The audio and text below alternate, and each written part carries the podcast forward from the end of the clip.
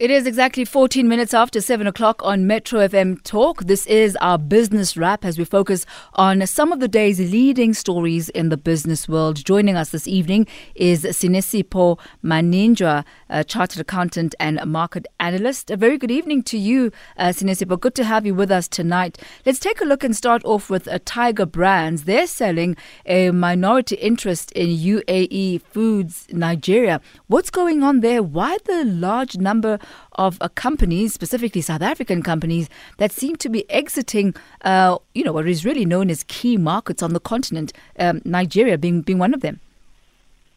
Uh, okay, so there's been quite a few companies, um, South African companies, that have tried to conquer Nigeria on the basis of um, high growth rate, um, quite a high population. It is Africa's most populous nation, and how unfortunately, they, very few have been successful. And They've been not successful for a multitude of reasons. Um, number one, primary um, business challenges. Number two, there's also been some issues with the regulator in terms of um, business operations and tax.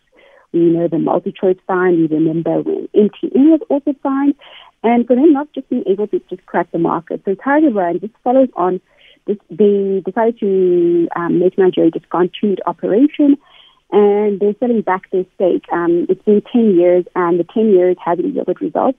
And um, I forgot to mention a big thing has been the currency devaluation and the issues around, um, or other, in other words, the difficulty in uh, repatriating uh, profits uh, from Nigeria to South Africa to the South African holdco entity. So it's been uh, just, I think it's just been uh, one of those things where all fees are just being paid left, right, and centre. So tell us a bit about UA, UAC Foods Nigeria. Yeah, so UAC Foods um, is a Nigerian corporate. Uh, they, they started a partnership uh, with um, Tiger Brands. Uh, Tiger Brands bought 49% um, share in the in the business. And they're, they're basically what Tiger Brands is um, um, in Nigeria. It, like That's the best way I can explain it. So um, they were ideally the the um, they do food processing. That's literally their business. I use food processing, and um, it's sort of um, a joint venture. It was a joint venture, but it's uh, so they do snacks, beverages, and dairy products. Like I said, quite similar to Tiger Brands or Tiger Brands Evans Africa. However, it has just not worked out for Tiger Brands. This is on the back of the other transaction they concluded earlier on, which is the the sale of the uh, flour facility, which they were in partnership uh, with uh, Mr. Dangote. So, what what is Tiger Brand's strategy now moving forward? Are they going to perhaps uh, focus more on the domestic market um, and, not so much on improving or increasing their footprint on the rest of the African continent? Um, so I think first of all they, they're going to look it um, just focusing on concentrating the domestic market. Remember, there's also been challenges within the domestic market. You still have the Mr. Roy, um, um, Mr. Roy case. You also have um, the issue with the beans. So they've had a lot of headwinds. They've faced quite a few headwinds, and you still have those things hanging over them. And I think they have no choice but to sort of, um, you know, like take take take stock because both those things are ultimately um, they very much um, um, affect their bottom line because those are all litigation matters which have um, class action, which have the ability to just result in quite severe penalties and, and takeouts. But again, the, the, I think when when looking to enter a new market, it, it, it doesn't always work out. And you, you think about the money that they spent um, with the purchase in Nigeria, and you ask yourself why didn't they find all funds here in South Africa? Mm. Let, us move on now to to Dis-Chem. Uh, the founders of, of Dis-Chem are, are selling uh, a, a, number of shares, and ten percent of the shares that they are, are, selling are going to be going to Royal Bafokeng Holdings um, and a consortium of, of BEE companies. Uh, tell us about what it is that perhaps necessitated the sale, uh, Dis-Chem uh, getting rid of, of some of its shares to not only the Royal Bafokeng but even to some of its executives. Um, so it's literally just a family decision to to look at pa- a partial exit. So they did um, sort of they did sort of three things. Last week they did um, there was a book build where they sold seven percent of um, the share price, um, I mean, the shares that they held. So the idea was for them, they announced a couple of weeks ago that they're looking to um, decrease their shareholding in, because they were still majority shareholder in uh, Dis-Chem from 51% to uh, controlling in, in, in um, controlling stake to a significant minority stake. So we're going to do two things: um, get the money off the table, which is the form of the book build, and um, then look at selling it to um, the new CEO who is taking over the prior CEO, you know, the executive manager as well, and then also facilitating a broad-based uh, black economic uh, part- partnership transaction with um, Royal King and a few other BE consortium members, that namely um, um, Capital and as well as Glow, Glow, uh, um, Private Equity. And these are just some of the, the thoughts that they had in terms of looking to um, uh, looking to just just, just just just to restructure their own personal balance sheet. So this was not company led. This was the largest shareholder. So they really are lowering uh, their shareholding in the group um, from around above 50% as it currently stands to uh, around 31% uh, through a, a, number of deals. Now, This is quite a lot as, as far as letting go of, of control for, for the Saltzmans. So there's, there's, there's two aspects to it. So it's, it's number one, it's to also get rewarded for starting the business. So if they are, it's um, it's non-figure payouts, but also to also look at from a corporate governance perspective, having one shareholder exercise that much control tends to scare away other potential investors, and it doesn't work well from a corporate governance perspective. So that was part of the reason why they looked to it in that way. They looked to do it in that way. So really, was it so look at themselves to, to, to move because they they're not leading the business they just don't want to be the majority shareholders, which is fair. And it does impact on the share price the fact that they've got they have a large um, controlling share, um, shareholding. Um, and it, it, makes sense why they're doing what they're doing. Um, I think ultimately the founders don't always have to be remain involved forever. Mm. Let's look at the Royal Bafokeng Holdings. They'll be getting a total of 6.63% um, from from from this deal of Dis-Chem. Is this a strategic move for them? And, and how does this fare for Royal Bafokeng Holdings uh, when you look at their, their portfolio in, in general? If you look at Royal Bafokeng uh, portfolio, I think this is their first um, um, sort of health transaction in terms of Dis-Chem being um, health, um, a food drug um, retailer. And it, it, it, it's sort of um, it, it, it, it, it's a new perspective. It's, it's new, but it, it, it doesn't. Um, uh, they're more, their biggest stakes are, if you think about their biggest stakes, are mainly in the FirstRand banking group, as well as, um, of course, we all know Royal Bafokeng Platinum. Uh, uh, platinum. So they're looking at sort of doing that's what they were looking to actually do. Again, it's um, diversifying their interest. And remember, it's ultimately this is a community investment scheme. So um, it's, it's about um, diversifying some of the interests and getting different streams of income. This is a, a very, very good um, business, um, very, very good business, cash flow positive, very little debt. Uh, uh, it, it, it, makes um, sense from that perspective. And let's um, and, and how much do we know about Black Panther Consortium? Uh, they'll be getting 3.42% of, of, of Dis-Chem through this BEE uh, uh, shareholding who are they? Who comprises Black Panther Consortium? Um, I don't know why they call themselves Black Panther. I, I, have no idea. So they, uh, so um, it's also it's and Empowerment, which is a private equity house.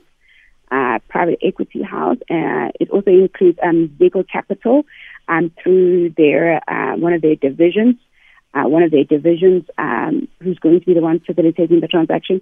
But it, it, it, it is quite interesting in terms of who they are and uh, from uh, the Mudima fam- family office. Um, it's, it, it, it, it's pretty much the usual players you'd expect. Um, and but it, it, it's for them again. Like I said, it's a very this is a very good business, and like I said, cash positive, very little debt. Um, not very volatile. And I think with um, definitely with COVID, it's it, it's proven health is when it has become um, sort of gone from um, a defensive, um, what I would term um, defensive, to the I would um, I would now describe as uh, um, I would as growth. Mm. Let's move on to, to Sun International.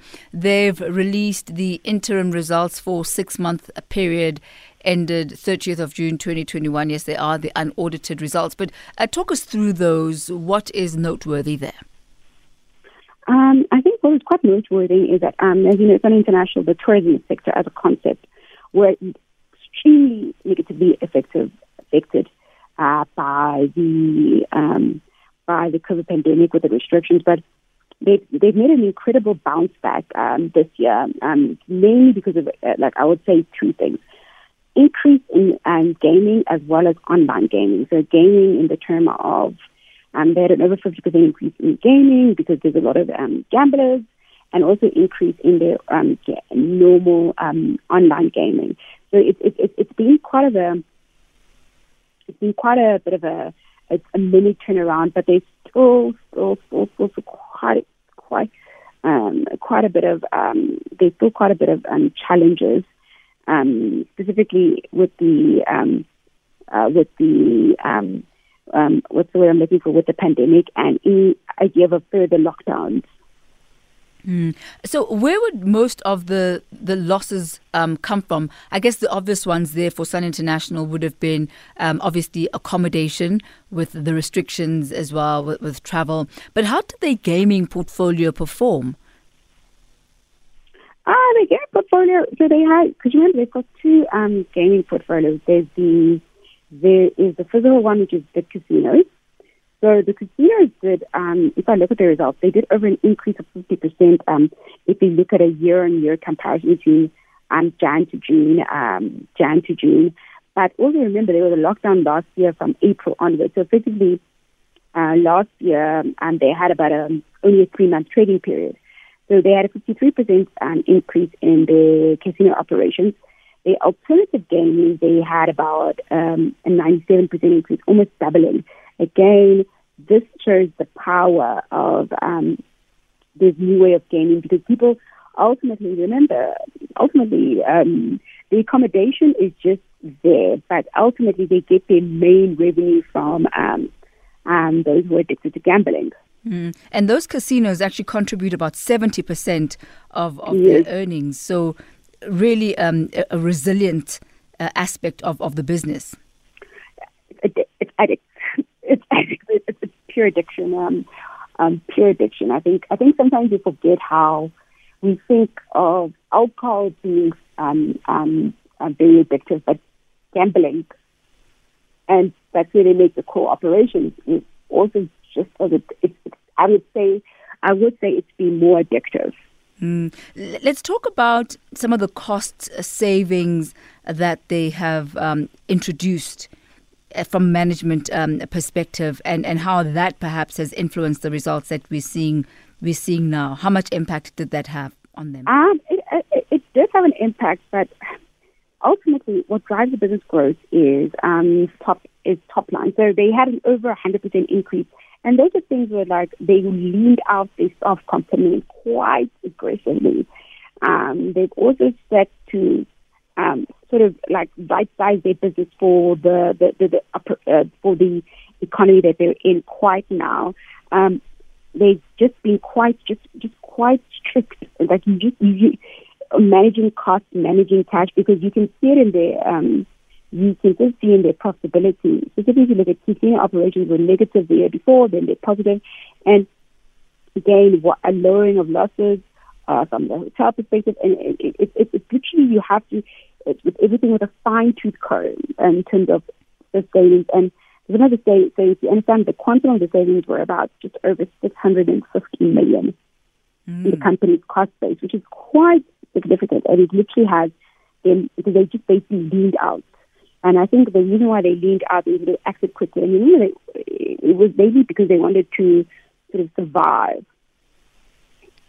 What, what's quite sizable here to note is the group debt uh, that was reduced from 11.1 billion um, as at uh, 30th of June 2020 to 7.6 billion. How did they manage to do this? I remember last year they had a, a rights offer. Um, um, they also they had a rights offer as well as they did a sale. They disposed of one of their operations. So it's those two things. So they looked at, they, like I said, they literally, I think when COVID happened, I think they, they took a more aggressive start because I think um, management was aware that uh, their industry is going to be lost in line because of social distancing. You know for a fact.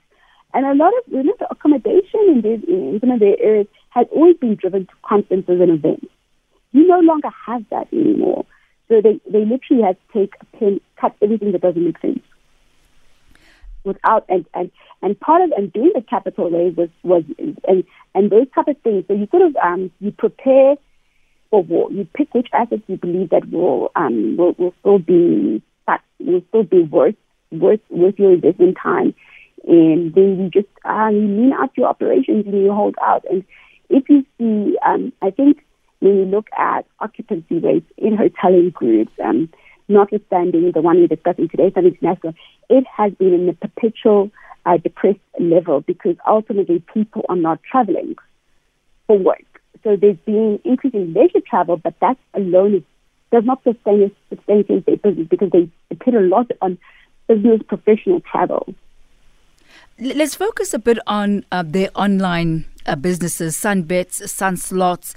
How have those performed, uh, specifically in the midst of COVID 19, when people at, at some point, depending on the, the level of the lockdown, had no other option but to stay at home and uh, get their gaming on online?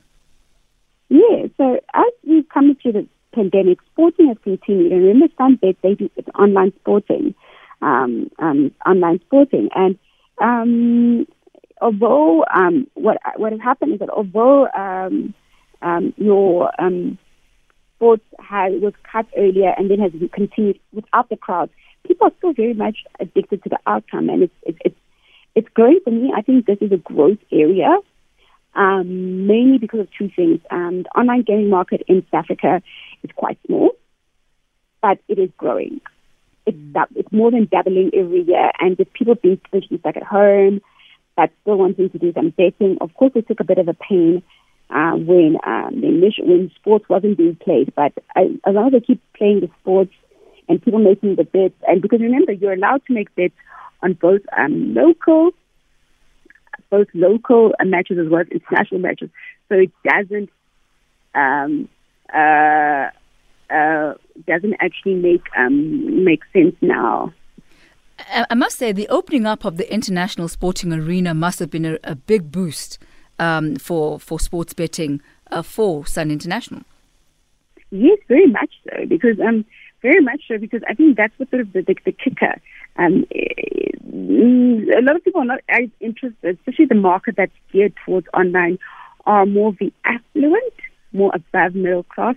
So they have very much vested, um, vested um, vested interest in um, vested interest in international sports. So very much something that they're aligned to, something that they're interested in, and therefore that is what they looked to um, um, look to grow to grow with. Mm. Let, us uh, change gears a, a, moment and, and focus on on China. Um, this time, not focusing on anything that's got to do uh, with the COVID 19 virus, but instead, China wants to add about 55 million urban jobs by 2025 and cap the unemployment rate at 5.5%. Tell us about the type of jobs that uh, they're wanting to, to create and what it is that has necessitated uh, this move from China, or at least them setting this particular goal for themselves. Um, so they're looking um, to focus more on highly skilled labor. So you know, the Chinese economy was sort of built on the, the transformation of the, trans- the Chinese economy was built on um, unskilled labor. Now, with technology moving towards area in terms of the fourth industrial revolution, they've had to go back to the drawing board and say, okay, our current skills do not match um, the requisite skills. Basically, they have the same realization as Africa, but they are actively looking to address it. That is the only thing. So with technology, poor definitely more higher skilled labor, and you've just got to invest in your educational infrastructure, your educational infrastructure to match those jobs. So I think they're looking for the next um, sort of um, generation, generational economic dominance by um, addressing um, the needs of the world in technology, being the technology skill perhaps. It's not enough that you are um, a big player technology-wise. You want to you want to own the value chain and collect the IP, which is what technology is. What's, um, quite, hmm. What's quite impressive about China is that they really are forecasting. They know that there's a shortage of, of skilled workers. They know that you know high tech industries are the industries of, of the future, and so putting together um, the, you know a, a skills uh, development and and reform plan which spans five years is actually quite forward thinking uh, in their regard and making sure that they've got individuals who are able to take China to the next level. Um, yes, um, it's quite innovative, and I think when I like, I think when we must always remember, it, it, it, it's like I said, it's a similar problem that we have. Remember, South Africa has a high unemployment rate, which they've addressed through low skilled labor, but they're thinking this is not going to be in existence in the next 20 years because of mechanization, mechanization of operations and um, automation. So they're like, okay, what skills are they going to be in demand? And you sort of adjust your um, current input of um, job entrances to match the skills available in, in our country. Like I said, I make the example, make a simple example. South Africa has a high unemployment rate, but also has a high skills shortage rate on specialized skills because of and when people and it's always the comments that people make when they say, "Oh my God, government is, is importing um, importing talent. We have, we have people here," and I'm like, "Yes, we do have people here, but they do not have the right skills." And that's just that and that. And and you've got to remember, you've got to getting education is great, but you need to get an education that can be absorbed within the economy. And it's it's literally what they're looking to do mm. um, is, is, is, is, addressing, you're addressing, and, and then capping it at 5 to 5 to 5 percent. That would be a dream in South Africa. Uh, can, can, can, can, you believe that an unemployment rate of 5.1%? As you're yeah, saying, that would be an absolute dream. That's a dream for us. So I don't even want us to even think about that number because I don't think it's the level of, like I said, and remember, China is a mini dictatorship. And you, um, the unemployment problem has yet has never been solved. Um, has never been solved, unfortunately, um, through a democratic means. It, it's usually done in authoritative um, leadership. Hmm. That is a conversation for another day. Yeah. that is an entire yeah. uh, different, you know, a kettle to a kettle of fish to to fry and and to contemplate on. But if we look at the unemployment rate, though, amongst youth aged between 16 and 24, that's that's sitting at 15 percent. So it, it, it really is about three times higher than the national the national average. What would you attribute that to? And do you think that that is um, congruent with uh, the, the, the type of skills that China needs. One would think that young people are perhaps more into issue, you know, technology and the, the, the skills and the businesses of the future. Why, why do you think that the unemployment rate among the 16 to 24 age group is as high as it is compared to the national average of 5.1%? Uh, it, it literally is again again having the skills the skills in the market the skills in the market not addressing, not being able to be economically active. Um, it, it, it's one of those things that they look to um, address. Um, you, you, you've got to, you've got to, you've got to like cater to what the market requires. It's got to be yes. a response to that in order to really have um, a sizable impact. Uh, Sinesipho, thank you so much. It's been awesome chatting to you and uh, mowing through the business stories of the day. Thank you so much. Thank you. That's uh, Sinesipho Maninjwa, CA and market analyst with our business wrap for this evening. It's exactly 38 minutes after 7 o'clock. We'll continue in just a moment as we focus on the Small um, Tourism Enterprise Association. Who are they? What do they do? Um, and, and how do they hope to impact the tourism industry? Uh, we've just heard good news at least good news for, for Sun International. They've managed to reduce their debt sizably, managed to uh, enjoy profits in, in some of, of their sectors. But tourism in general still suffering in the country under the COVID 19 restrictions that are there. You'll know that many restaurants have closed down permanently.